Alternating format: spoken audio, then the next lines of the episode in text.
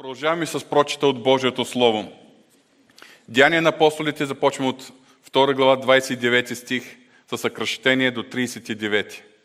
Финала на проповедта на апостол Петър. Както казах преди малко, тя е фокусирана върху Исус Христос, Неговото разпятие от юдеите и Неговото славно възкресение.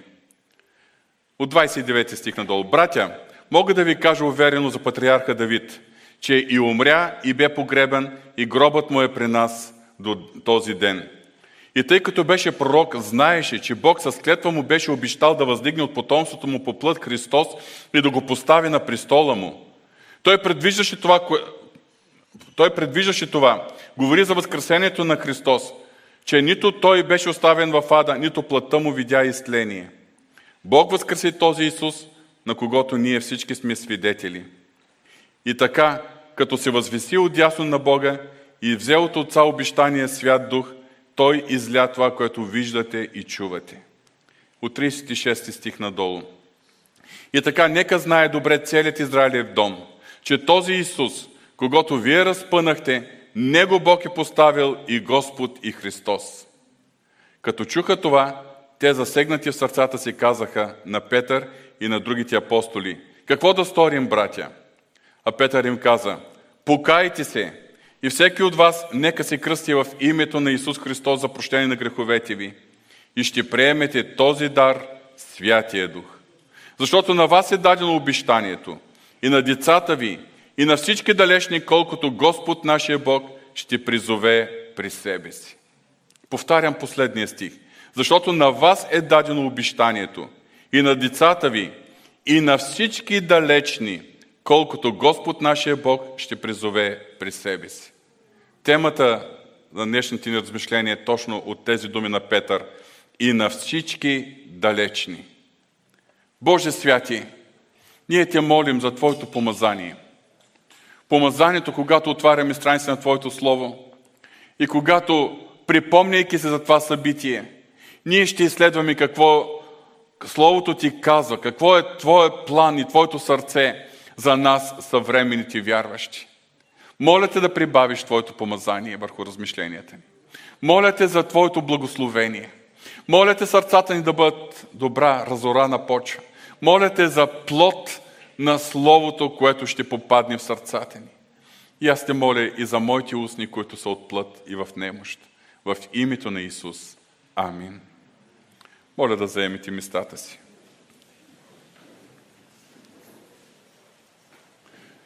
Скъпи брати и сестри, на днешния празник, Педесятница, но, както знаете, ние честваме този ден една седмица след Западната църква и Арменската църква.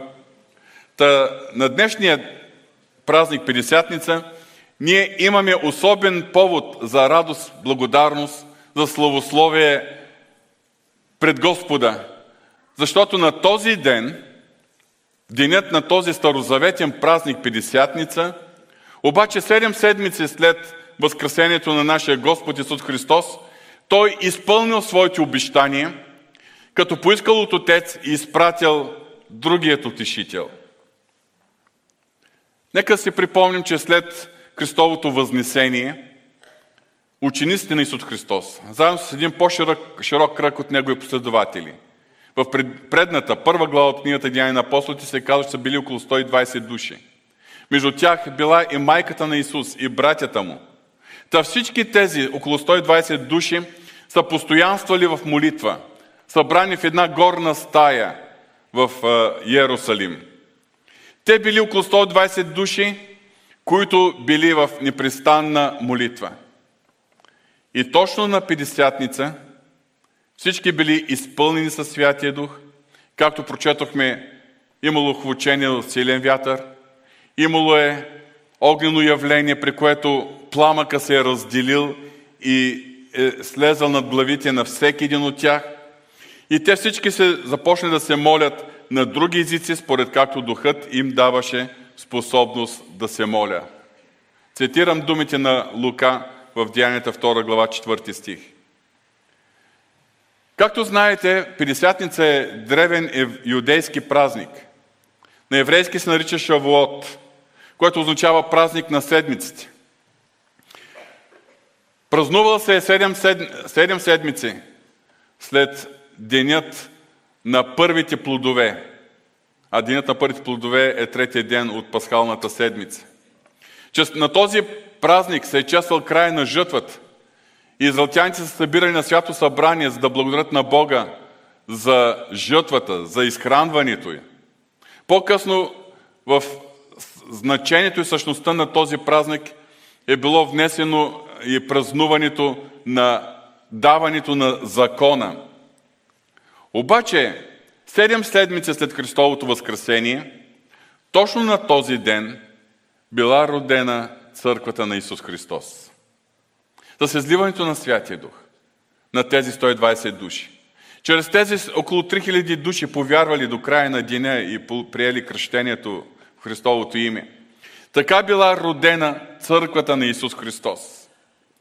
А църквата на Исус Христос представлява представителят на Исус Христос на тази земя. Църквата на Исус Христос е видимият израз на Божието духовно невидимо царство на тази земя. Църквата на Исус Христос е натоварена с мисията през всички векове да бъде стълб и опора на истината. Църквата на Исус Христос е натоварена с мисията чрез нея да стане позната многообразната премъдрост на Бога. Но нека да си припомним какво се е случило на Педесятница. Още с Възкресението си Исус Христос разкрил на своите ученици какъв е Божия план за тях. Още в денят на Възкресението в Лука 24 глава ние четем тези думи, когато Той се е явил, когато Той им казал, така е писано. Христос наистина ще, е, трябваше да възкръсне, да, да, е, да пострада и да възкръсне от мъртвите. И след това трябва да се проповядва в Неговото име покаяние, прощение на греховете между всички народи. И той се обърнал към учениците в горницата и казал, вие сте свидетели за това. И тогава, в 24 глава, 49 стих четем, и ето аз изпращам върху вас обещанието на моя отец. А вие стойте в града Иерусалим, докато се обличете с сила отгоре. Точно това са правили учениците. Стойте в града Иерусалим. И те са стояли, обаче не с кръстни ръце, а в молитва. Непрестанна, постоянна молитва, заедно, в единство. И са стояли, докато се обличете, както казва Христос, с сила отгоре. Да се припомним и последните му думи преди неговото възнесение. Записани са в, в Деяния на апостолите, първа глава, 8 стих. Преди това, когато тя му задава въпроса за възстановяване на царство на Израел, той им казва, не е за вас да знаете години или времена, но ще приемете сила, когато дойде върху вас Святия Дух. И ще бъдете свидетели за мен, както в Иерусалим, така и в цяла Юдея и Самария и до края на земята. Ще приемете сила, когато дойде върху вас Святия Дух. Забележете, че когато Святия Дух изпълнил Исус Христос при Неговото кръщение в река Йордан, от тогава започнало Неговото публично благовестие, съпроводено с сила, чудеса и знамения. И когато Святия Дух изпълнил Неговите последователи на Педесятница, тогава започнало и тяхното публично благовестие, съпроводено със същата сила, с чудеса и знамение. Бог е определил чрез църквата да бъде разнасено, разпространявано благовестието Христово. Но като казвам църквата, църква не е някакво отвлечено понятие, абстрактно понятие. Църквата, това сме ти и аз. Всеки повярва. Така че Божията воля, Божия план е чрез всеки един от нас благовестието да бъде разпространявано сред всички хора, които все още не са го чули и не са го приели. Сред всички хора, които се нуждаят от Исус Христос. Апостол Павел ни разкрива, че благовесто Христово, това е Божия сила за спасение на всеки, който вярва. Дина на Пидесятница, първата проповед на апостол Петър, завършва с около 3000 души, които са повярвали в Исус като Мисия, като Христос и които били кръстени. Скоро след това, деянията на апостолите ни четем, че числото на повярвалите достигна до 5000 души. Книгата Деяния на апостолите ни дава известна светлина за началното разпространение на благовестието. Най-напред е било концентрирано в Иерусалим. След това благовестието, особено когато започнали така гоненията с убийството на дякон Стефан, благовестието започнало да се разпространява из цяла Юдея, Самария, Галилея, чрез първото благовестие на апостол Петър в дома на Корнилий, започнало благовестието и сред езичниците. Скоро след това започнало първото мисионерско пътуване на Варнава и Павел. Скоро след това и другите апостоли са напуснали Иерусалим и са тръгнали в различни посоки да разнасят благослов... благовестието. Приоритетният смисъл на Пидесятница, скъпи брати и сестри, е разпространението на благовестието. Ще, бъ... ще приемете сила, когато дойде върху вас Святия Дух и ще бъдете свидетели за мен. Приоритетният смисъл на Пидесятница е разпространението на благовестието Христово. И то с силата на Святия Дух.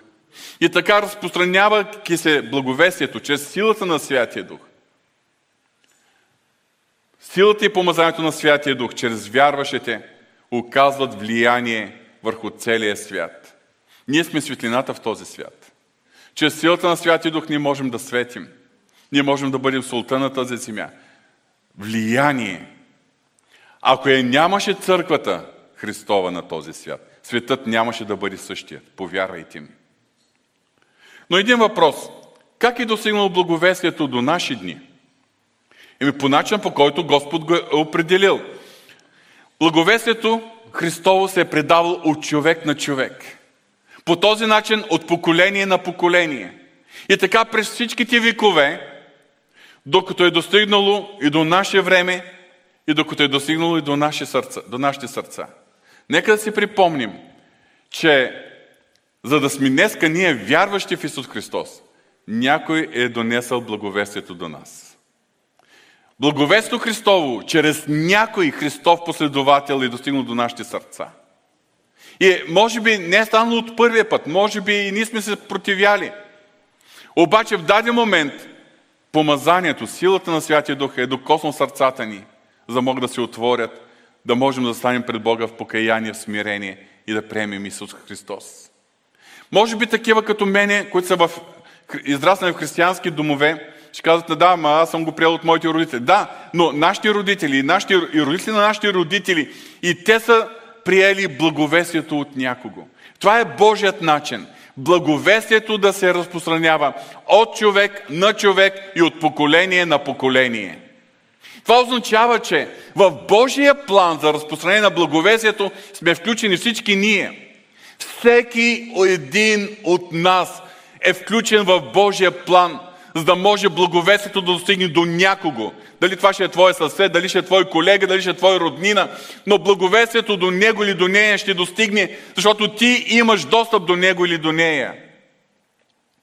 Божия план е точно това. Благовестието се разпространява до, за всички, до всички хора. И искам да ви кажа, скъпи брати и сестри, 20 столетия са от, преминали от тогава. Но поръчението на нашия Господ Исус Христос не е отменено все още. Но не само поръчението, но и обещанието за сила отгоре също не е отменено. И най-важното за нас, вярващите от 21 век, вярващи, които, както знаете, аз вярвам, че живеем в много последно време.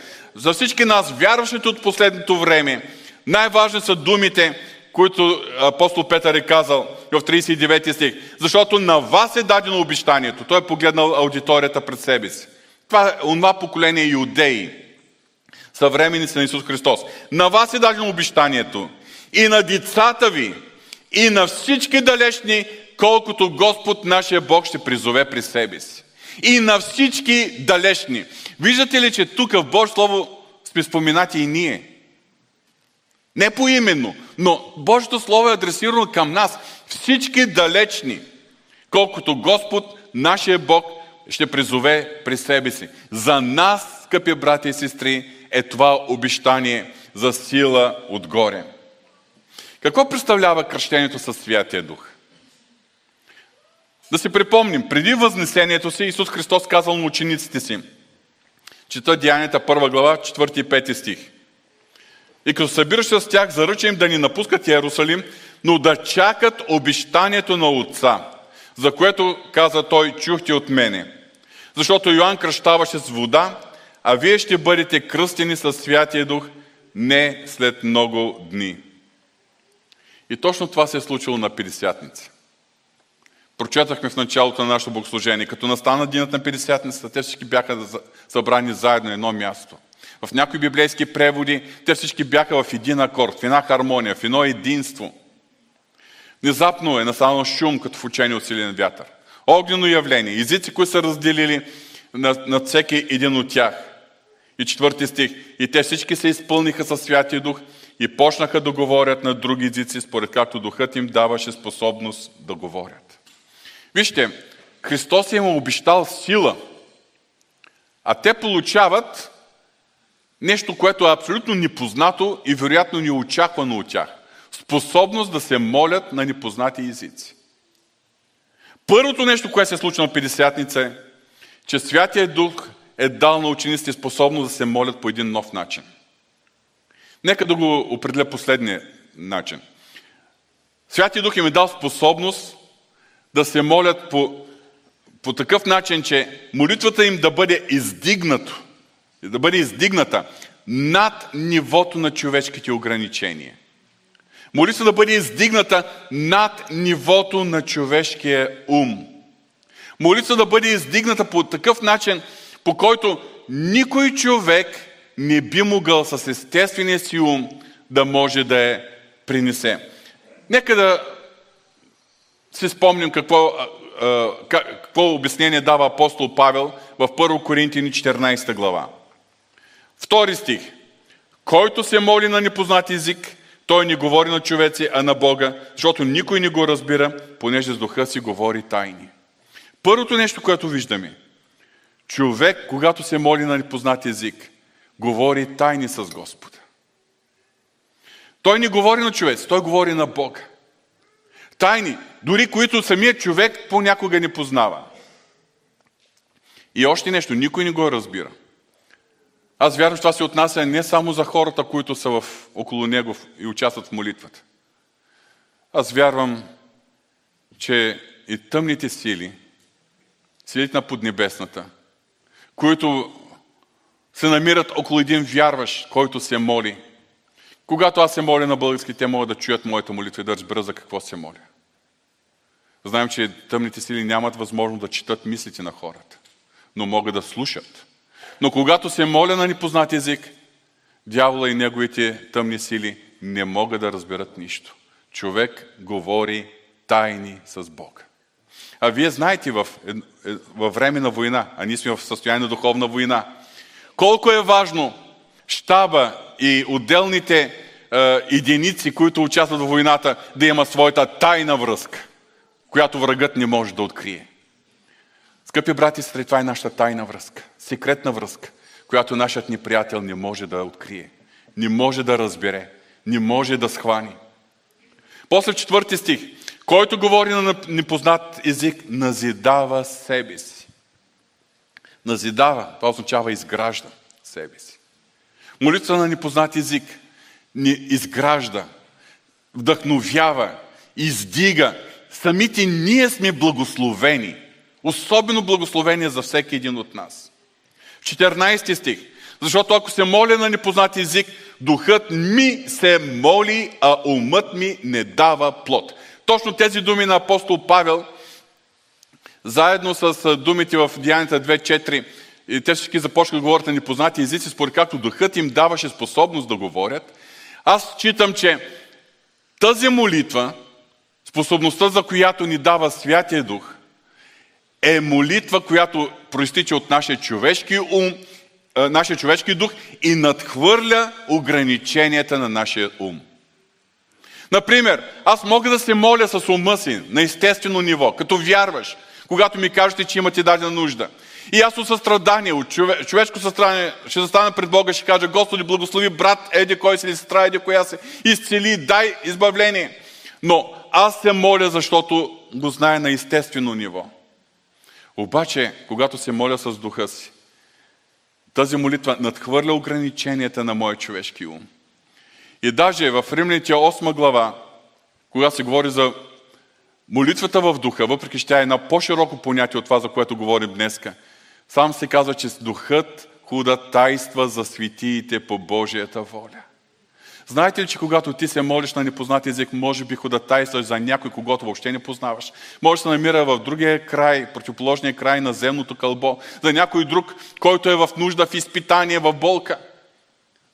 А нищо чудно. И бъдете убедени в това, че когато ти преминаваш през изпитание, някой друг някъде, изпълнен със Святия Дух, ходатайства за тебе по Божията воля.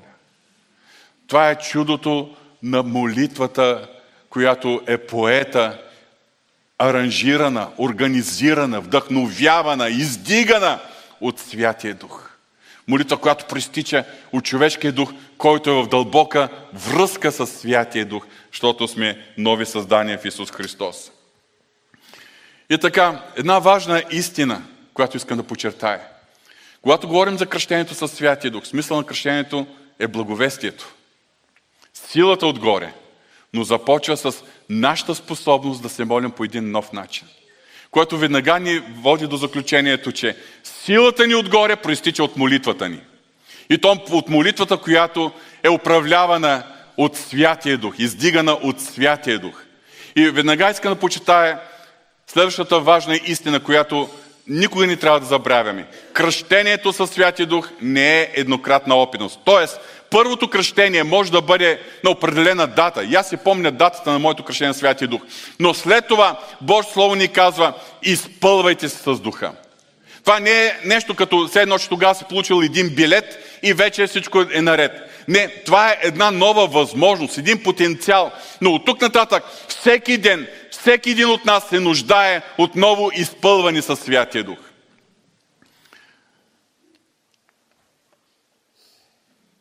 Когато апостол Петър и Йоан са били за първи път арестувани и след това освободени, те се завърнали при своите е,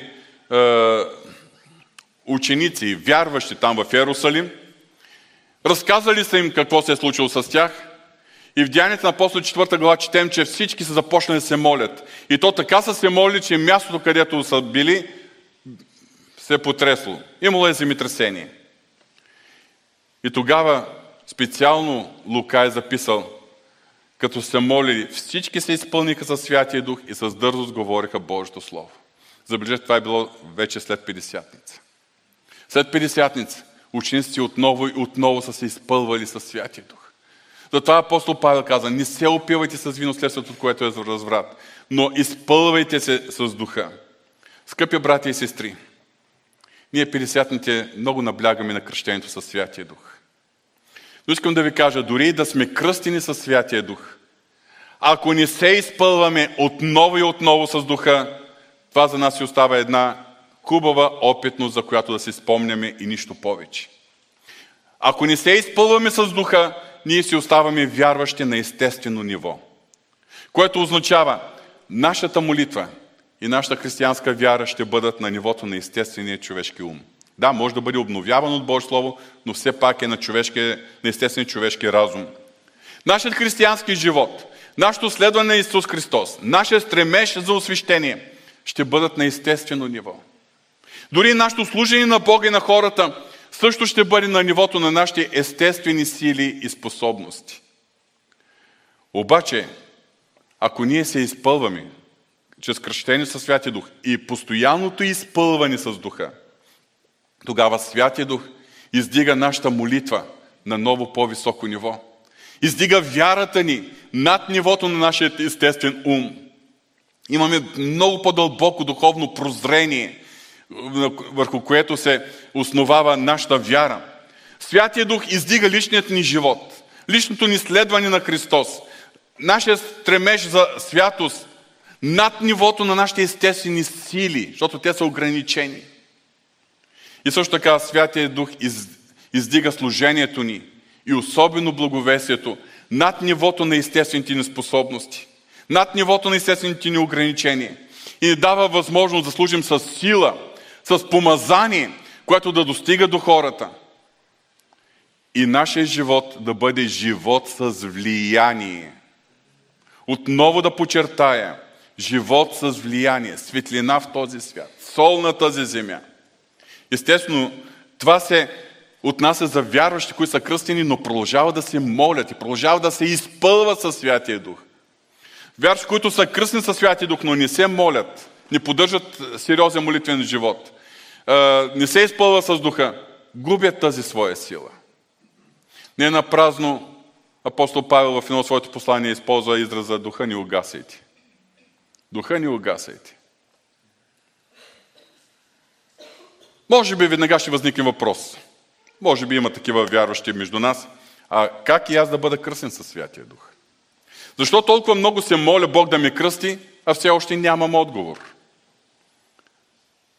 Включил съм и този въпрос, защото аз съм се намирал в същото положение. С години наред съм се молил Бог да ме кръсти, без да съм преживял тази опитност. Може би въпросът е какво трябва аз да направя, за да ми кръсти Бог в Святия Дух? Същия въпрос е бил зададен дина на Пятидесятница на апостол Петър. Ние четем, като чуха това, те засегнати в сърцата си, казаха на Петър и на другите апостоли, какво да сторим, брати? И отговорът на апостол Петър бил, покайте се, всеки от вас нека се кръсти в името на Исус Христос за прощение на греховете ви и ще приемете този дар Святия Дух. Скъпи брати и сестри, особено искам се обърна, ако има нови между нас, или за първи път, първата стъпка на всеки човек към Бога, това е стъпката на покаянието. Покайте се. Покаянието, което е съпроводено с спасителна вяра в Исус Христос. Покаянието, което означава, че един човек, който до този момент е живял далече от Господа, осъзнава своето греховно състояние. Обръща се към Бога с покаяние, с вик за помощ. Призовава Христовото име.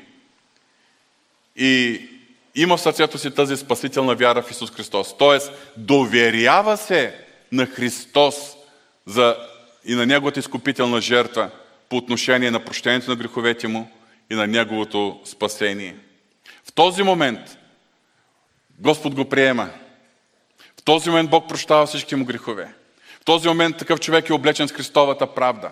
В този момент Бог го прави негов син или негова дъщеря. Но също така в този момент Бог извършва една дълбока вътрешна трансформация, която ние наричаме новорождение. Променя духовната същност на човека. Както апостол Павел каза, ако някой в Христос, той е ново създание. Старото премина, ето всичко стана ново. Тоест в този момент старото вече премина, старият начин на живот, старата духовна същност на човека, вътрешният човек, дух, духовният човек става ново създание в Исус Христос. Съгласно Божието Слово, човек състои от три е, съставни части дух, душа и тяло. Тялото вие го виждате, материалната ни същност. Душата, това е себесъзнанието, свързано с мисли, с чувства, с решение, волята. А духът, това е вътрешната същност на човека. Святия дух в този момент докосва и променя и се съединява с вътрешната същност на човека, с духа на човека. И духът на човека става ново създание в Исус Христос. Втората стъпка, това е кръщението във вода. И както ви казах, на края на месеца ние ще имаме такава възможност за всеки повярвал да бъде кръстен във вода, който все още не е приел това кръщение.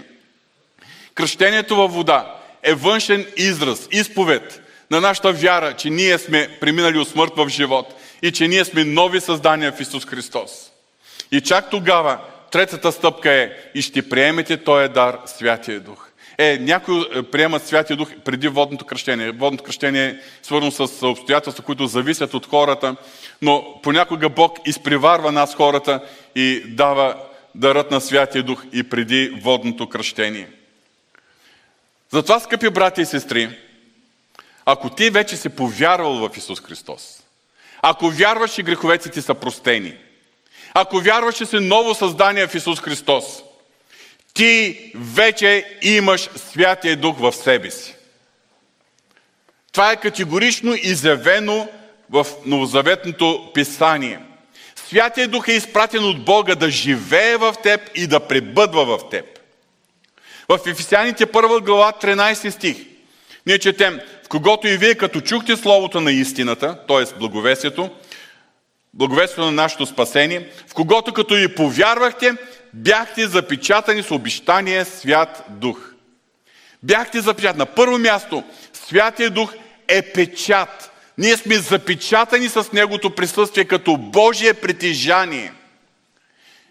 Повярвайте ми, нашият ни приятел много добре вижда този печат и знае, че ние не принадлежим на Него. Ние не принадлежим на царство на тъмнината. Ние принадлежим на Бога. Имаме печата. 14 стих от същата глава. Който е залог за нашето наследство, докато бъде изкупено притежанието на Бога. Залог за това, че ние имаме наследство, нетленно, неоскверняемо. Залог за това, че нашия живот не приключва тук на земята, а Господ е приготвил нещо велико за всеки един от нас. Ние, чрез присъствието на Святия Дух, притежаваме този залог. В Римляните 8 глава 15-16 стих виждаме отново Святия Дух в сърцето и живота на повярвалите. Защото не сте приели дух на робство, та да живеете в страх, а се приели дух на осиновение, чрез който викаме Ава Оче. Така и самия дух свидетелства заедно с нашия дух, че сме Божии чада. Святия дух е в нас и непрекъснато свидетелства заедно с нашия дух, че сме Божии чада. Имате ли в себе си тази вътрешна увереност? Това вътрешно щастие, тази вътрешно, това вътрешно удовлетворение, че принадлежим на Исус, че сме Божии чада. Ето това е святие, до който ви го нашепва. И това е привилегия на всеки, който е повярвал в Исус Христос, е преминал от смърт в живот. Апостол Павел се обръща към Коринската църква, към коринските вярващи в 1 Коринтини 6.19. Не знаете ли, че вашето тяло е храм на Святия Дух, който е във вас, когато имате от Бога? Това е Божието присъствие, храм на Святия Дух, Божията слава, присъствието на живия Бог, на третото лице на триединния Бог, на Святия Дух, който е равен по достоинство, по слава и величие на Отец и на Сина. Святия Дух присъства в тебе и в мене, във всеки един повярвал. Нашите тела са Неговите храмове, изпълнени с Неговата слава. Нашите, е, Святия Дух е в нас, както пише Павел, когато имате от Бога, изпратен от Бога.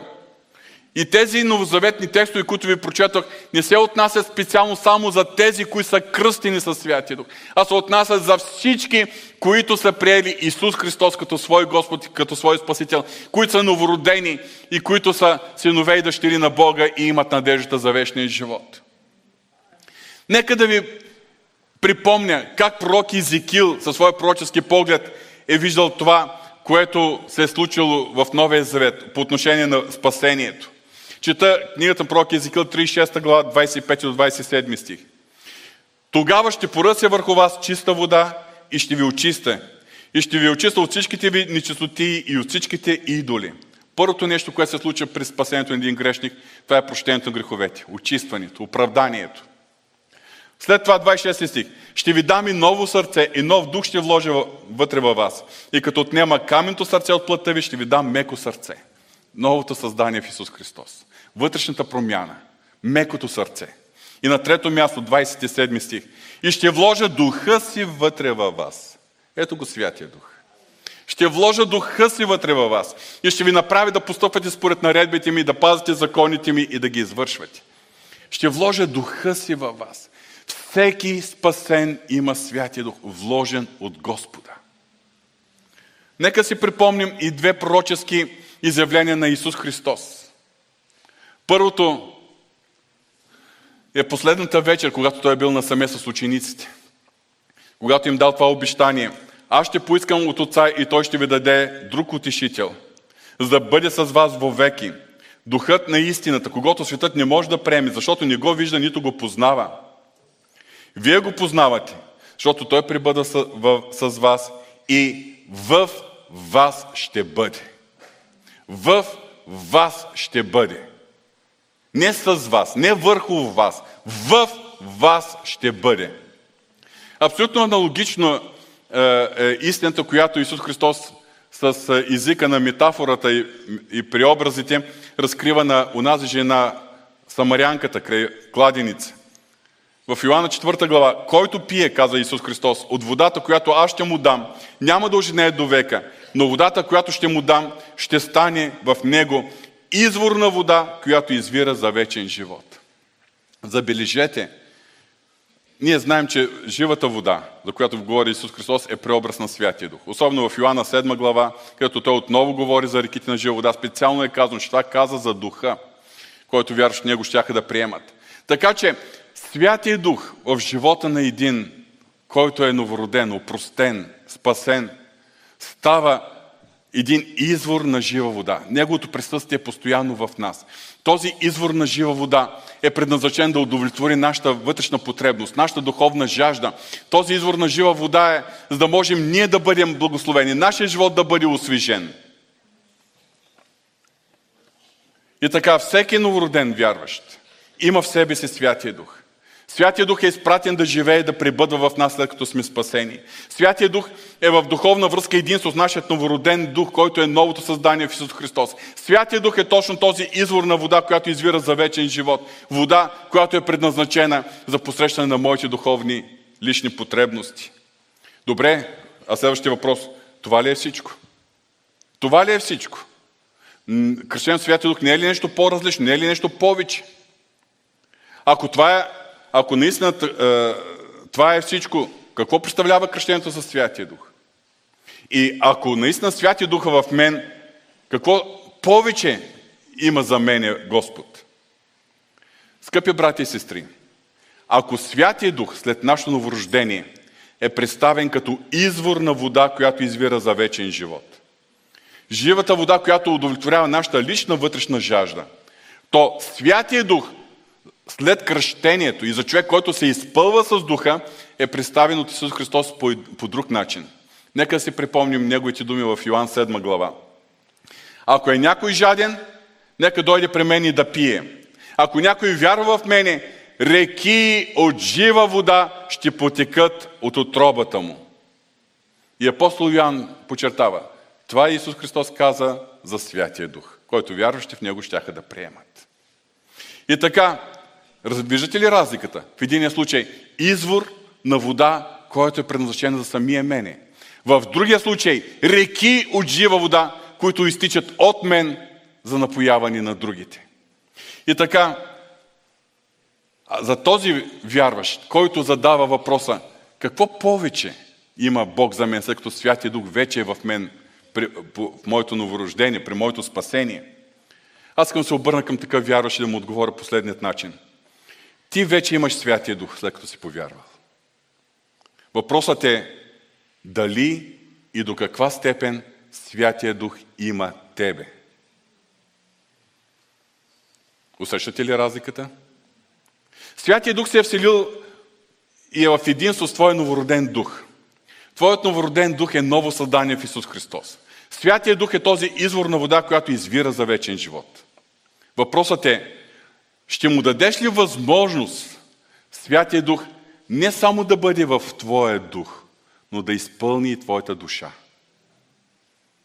Да изпълни Твоята душа, т.е. Твоите мисли. Оттам Твоите чувства. Оттам Твоята воля или способността да взимаш решения. Решенията ти, желанията ти, стремежите ти, плановете ти. Ще му дадеш ли възможност той да изпълни целият тебе – и не само да изпълни тебе и да те промени, но и да започне да прелива от тебе като реки на жива вода, че и други да бъдат благословени чрез тебе. Това е въпросът. Изпълването със Святия Дух, скъпи брати и сестри, винаги става отвътре навън. Казвам това, защото някои вярващи се хващат за метафорите, които са използвани в Божието Слово, предимно в Стария Завет, където Святия Дух представен като дъжд, който вали, ранен и късен дъжд, като река и така нататък. Тези метафори, тези преобрази си имат своето значение, но създават понякога в невярващите една неправилна представа. Аз съм един празен съд, който трябва да си отворя, за да може Бог, ако Той пожелае, Той да ми напълни. И аз искам от Господа, Господи, изпълни ме. Нищо не става. Господи, защо не ме изпълваш? Като че ли Бог ни желае. Господи, кръсти ме със Святия Дух. Създава се впечатлението, че Господ трябва да направи нещо. И понякога, когато човек се моли за дълги години, особено като мене в миналото по този начин, се казва, Господи, защо си ми отписал? Защо просто не ме кръщава? Защо не го правиш? Нали искам? Скъпи брати и сестри, аз съм около 7 години съм се молил за кръщение със Святия Дух. Имало и моменти, когато сърцето ми е изтивало и ми е било безразлично вече. Но е имало моменти, когато съм плакал с голяма ревност, с голямо настояване. С часове съм бил на молитва, заедно с други младежи, самостоятелно или в по-голяма е, група. Молил съм се, викал съм и нищо не става. Господ като че ли ме е отписал. Очаквах през всичкото това време Господ да прави нещо. Обаче Словото какво ни казва? В Новия Завет ни се представя една по-различна картина – и тази картина е, ако някой вярва в мене, реки от жива вода ще потекат, на българския превод е от отробата му. В някои други езици е казано от най-вътрешната му същност. Това е просто духа на човек. Да, Святия Дух е в моя дух. Съединен с моя дух. Ново създание. Обаче, когато ние се изпълваме със Святия Дух, Той излиза. Той преминава през моята същност, моята персоналност, моята душевност, цялото ми естество. И не само ме изпълва на ниво емоции, мисли и така нататък, но ми дава сила за да мога да служа. И чрез това помазание, чрез това служене, което, е, което аз върша, Бог работи. По този начин е, Бог ме изпълва, Святия Дух ме изпълва до, такава, до такова ниво, че започва да прелива от мен. И то не като, реки, е, като извор на жива вода. Не като рекички или поточи. Забележете, реки на жива вода. Изобилно, мащабно. Изпълването винаги става отвътре навън. От отробата, през цялата ми същност, чрез, към човека, на когото аз служа. И тези реки на жива вода, това изпълване със Святия Дух, вече не е предназначено за мен. За мен беше изворчето. Изворчето беше за мен. Но това изпълване, реките на жива вода, са предназначени за хората, на които служа. И затова критерият за истинското изпълване със Святия Дух, скъпи брати и сестри, не са нашите емоции или чувствени преживявания. Някои казват, ма толкова силно бях изпълнен Святия Дух, че получих тръпки. Други получават пиперутки в корема. Трети вълни, ток, светлина. Да, възможни са различни преживявания. Възможни са различни преживявания. Но същността на изпълнение със Святия Дух не е в тези преживявания. Същността е от мен да прилее, така че други да бъдат напоени. Истинският критерий за изпълнение със Святия Дух има ли хора около мен, които са напоени? Има ли хора, които са благословени? Какво е моето влияние? Един тест. Нека се зададем въпрос. На работното място или в училището. Какво е моето влияние?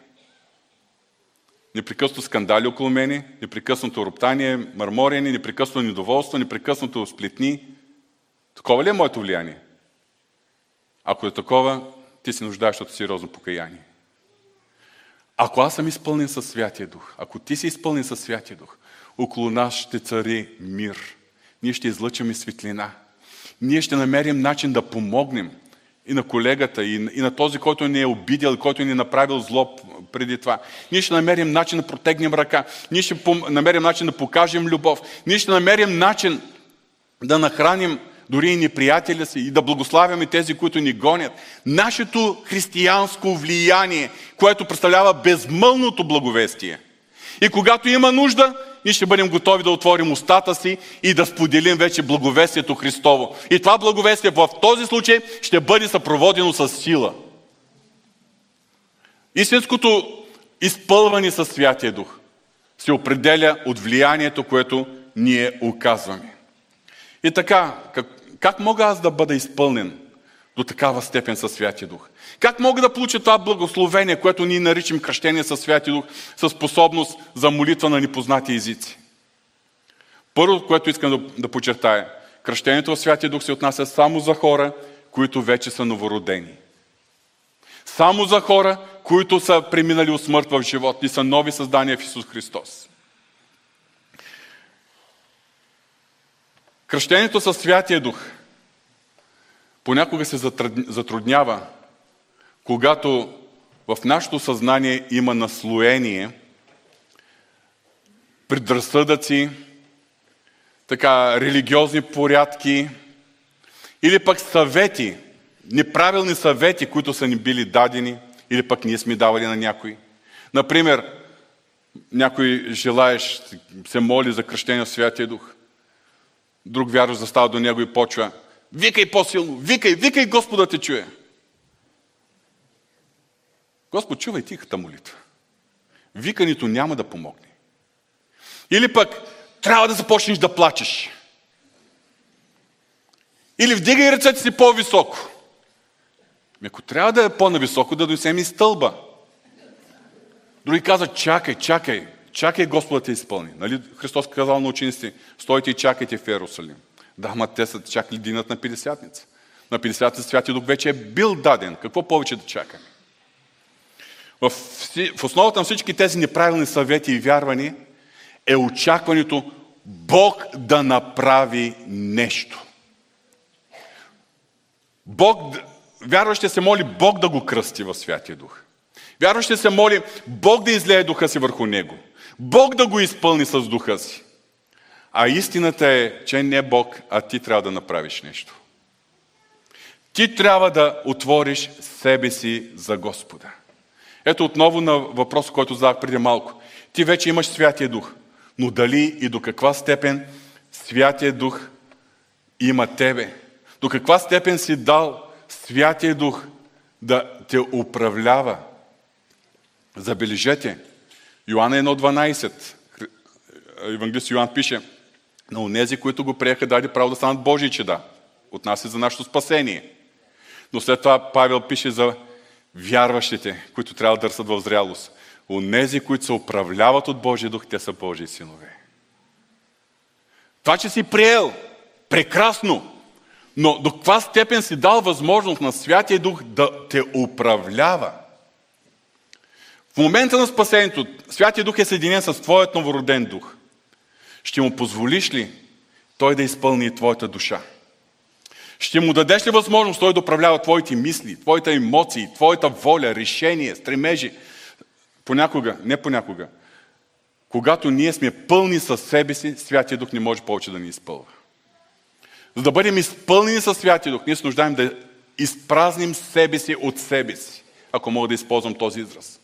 Защото в нашето съзнание има идеи, има планове, има мисли – които ако ги съпоставим с Божията воля и план за нас, в много случаи ще се окаже, че не, не съвпадат.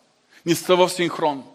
И всичко това трябва да отпадне, за да можем да бъдем изпълвани със Святия Дух. Когато говорим за това, ще му дадеш ли възможност Святия Дух, той да определя какви да бъдат мислите и ценностите в твоето съзнание – до каква степен ще дадеш възможност на Святия Дух Той да те води в вземането на решение, за нещата, към които ще се стремиш, които ще желаеш да постигаш? И, и още един въпрос. Ще дадеш ли, ще предоставиш ли на Святия Дух и твоят език? Ще му дадеш ли възможност Той да управлява твоят говор? Той да контролира твоите думи и Той да определя и да издига твоята молитва над нивото на, твоето, на твоя човешки разум. Когато говорим за изпълване със Святия Дух, включително и за началното кръщение, това е въпрос на предаване от наша страна. Това е въпрос на отваряне от наша страна, за да може Святия Дух да поеме контрола на цялата ни личност. Когато ти си приел Исус Христос като свой Господ и свой Спасител, когато си решил да го следваш, ти си бил новороден, Святия Дух вече е в теб, работи в теб, ти преживяваш радостта на спасението, ти се радваш на надежда за вечен живот, защото това е извора на жива вода, който е предназначен за самия теб. Но когато ти предаваш себе си на Святия Дух, за да бъдеш изпълван със Святия Дух, ти предоставяш себе си, за да може Той да те използва. Ти предоставяш себе си да може Той да те изпълни. И да те изпълни до степен на преливане. И не само за степен на преливане, но и с много по-голям мащаб. Не само като извор, а като реки на отжива вода. Затова, ако има между нас вярващи, които купнеят и желаят да бъдат кръстени със Святия Дух, говоря за първоначалната опитност на кръщението в Святия Дух. Моите, моите съвети са три. Първият – застанете в лична молитва пред Бога. Може да се самички, има хора, които се смущават от присъствието на хора около себе си, а понякога има е, други вярващи, които се нуждаят от молитвената подкрепа на други вярващи. Поканете някои вярващи да ви подкрепят. Но застанете в лична молитва пред Бога. И то в началото застанете с смирение, себеизпитване. Ако е необходимо, а между нас казано в повече случаи е необходимо, и покаяние. Защото ние живеем в една човешка природа, която е податлива към греха. И първото нещо, от което се нуждаем е пълно изчистване на сърцата ни. И тук не става въпрос за покаяние само за сторени неща, извършени неща. То е за сторени грехове. Какво ще кажете за покаяние, ако осъзнавам, че в моите мисли и планове има идеи и моите пътища са в посока, които не са одобрени от Бога? Покаяние.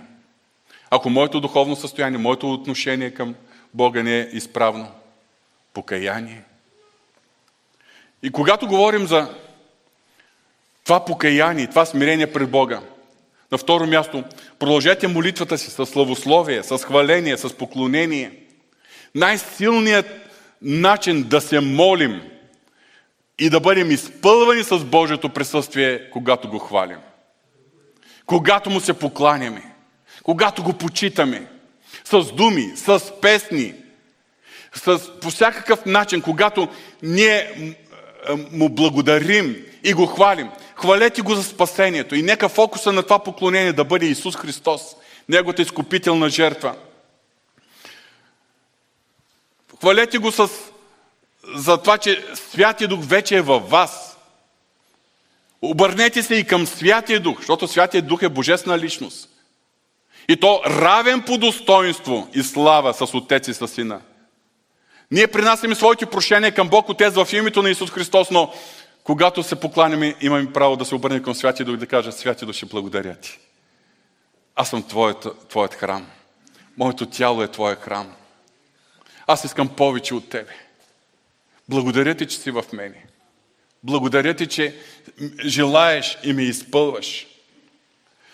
И тогава, в тази молитва на славословие и хваление, тя може да премини към молитва на предаване. Господи, предавам себе си на Твоите цели и Твоите намерения. Искам да бъда изпразнен от себе си. Моите планови и виждания за живота, отказвам се от всеки един от тях, който не е съответствие с Твоето Слово. Но изпълни ме имай ме. Искам да мисля с Твоите мисли. Искам да чувствам с Твоите чувства. Искам да вземам решения по Твоята воля. Едно пълно предаване в ръцете на, на волята на, Божият, на Бог, който живее в нас, на Святи Дух. И в тази молитва на предаване, добре е да направиш и една крачка на вяра. Да започнеш да говориш на непознатите езици. Защото когато Святи Дух ни изпълва, Той дава способност да говорим на непознати езици. В началото може да е трудно. Може би това ще бъде една стричка. Втора стричка. Трета. Ако им дадем възможност, ще се оформят думи. Та това ще се оформят изрази, изречения. Докато и самият говор и самата молитва ще бъде като реки от жива вода. Какво имам предвид? Може би най-трудният момент за много хора, особено хора, които са хора на мисълта, не толкова емоционални – това е да отдадеш езика си, друг да го управлява. Така беше и с мене преди години. Аз бях кръстен, първоначалното ми кръщение с Святия Дух, когато бях на 21 годишна възраст. Има неща, които никой няма да забравя, докато съм на тази земя. Това е едно от, едно от тези неща. Седем години преди това съм се молил. Имало е моменти, както ви казах, когато съм се молил с сълзи, с много хора, сам съм се молил, плакал съм, викал съм. Е, не си спомням да съм скачал, ма някои такова нещо са правили. Но нямаше отговор. Като че ли Бог не искаше да ми чуе. Такова усещане имах. И бях заживял вече с идеята, че да бъда изпълнен със Святия, да бъда кръсен със Святия Дух. Това е нещо недостижимо за мен. Затова след това, много често аз съшегувам последният начин, а като съшегувам, в тази шега има голяма истина. Ако Бог кръсти мене със Святия Дух, значи за Него наистина няма нищо невъзможно. Надали е имало такъв запърта като мене. Но, какво се получи? Бяхме младежка компания. Моята сегашна съпруга тогава беше просто едно момиче от младежите, без да имаме никакви взаимоотношения сериозни с нея. Но повярвала. И един ден аз разбирам, че тя е кръстен със Святия Дух. А аз още не съм. И той изведнъж един новоповярвал изпреваря мене стария вярващ. Не само гордостта ми се струти, но в мене бликна една обгаряща ревност. Знаете какво означава ревност? Не на празно Христос каза, ако някой жаден, нека дойде при мене. Е тази жажда изпитах тогава. Ако за нея това е възможно, защо за мен да не е възможно? Въпреки, че вече бях се изградил такива предразсъдъци, че надали някога ще се случи това нещо с мен. Отново пламна тази жажда. Само две седмици. Само след две седмици аз бях кръсен със Святия Дух. Обаче, точно този момент, критичният, за който ви казвам, бяхме с няколко души на молитва. Имаше възрастен, опитен вярващ, братя и сестри около мене – и ние бяхме двама, един мой приятел младеж и аз, двамата, за които се събрахме специално да се молим за кръщение със Святия Дух. Моят приятел получи пак преди мене. Още един такъв заряд. Спомням си няколко неща, че тази молитва беше доста часове. Доста часове. Не, не съм засичал часовник, но беше не по-малко между 2 или 3 часа. Спомням си и още нещо, че когато бях все още така млад човек, с силата си, е, молих се, хвалих Господа, каквото ми казваха го правих. Обаче дори нещо да се оплете езика ми, аз се връщах специално да се подреда литературно на български язик моята молитва. Правилно да се подреда целият словоред. Докато стигна до момента на това изтощение, при което вече аз не можех да контролирам собствения си език, е като че Господ точно това чакал. Да ми покаже, че докато аз натискам спирачката, аз преча на Бога. И тогава наистина дойде тази способност, която продължава и до ден днешен, да се моля на Бога на непознати езици. Но критичният момент при мен беше точно този, да изпусна езика си, друг да го управлява. Но когато това се случи, това беше благословение, защото първото нещо, което преживях, въпреки изтощението, в тази молитва, за първи път като че ли, усетих Исус толкова близък до мене. Толкова реален, толкова истински. И аз благодаря от тук нататък за всеки ден, за всеки час и за всяка молитва, която Исус Христос е бил толкова близък и толкова истински лично до мен. Скъпи брати и сестри, кое е най-важното за нас, вярващите от 21 век? Най-важното е, защото на вас е дадено обещанието. На децата ви и на всички далечни, колкото Господ, нашия Бог, ще призове при себе си. Това обещание включва и нас. Велика привилегия е всеки смъртен човек да има в себе си присъствието на живия Бог чрез Святия Дух. Но още по-велика привилегия е Святия Дух да ни има за себе си. Велика привилегия е в нас да има извор на жива вода. Но още по-велика привилегия, по-голямо благословение от нас да изтичат реките на жива вода. Велика привилегия е да имаме съзнанието, че сме запечатани със Святия Дух. И че Той е духът на осиновлението в нас. Но още по-велика привилегия е да можем да живеем и да служим с силата на Святия Дух. Амин. Нека да се изправим, ако обичате.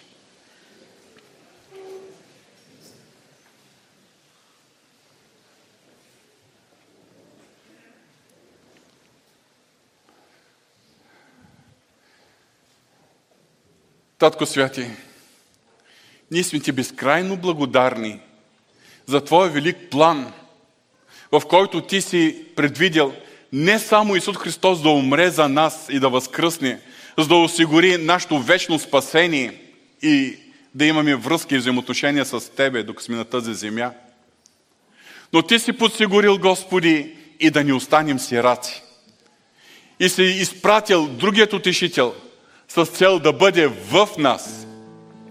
Но не само да бъде в нас като присъствие, но да бъде в нас, за да бъдем изпълвани с Него и Той да работи в нас и да работи чрез нас. Благодарим Ти, Господи, за това, че ние имаме привилегията да бъдем храмови обиталища на Святия Дух.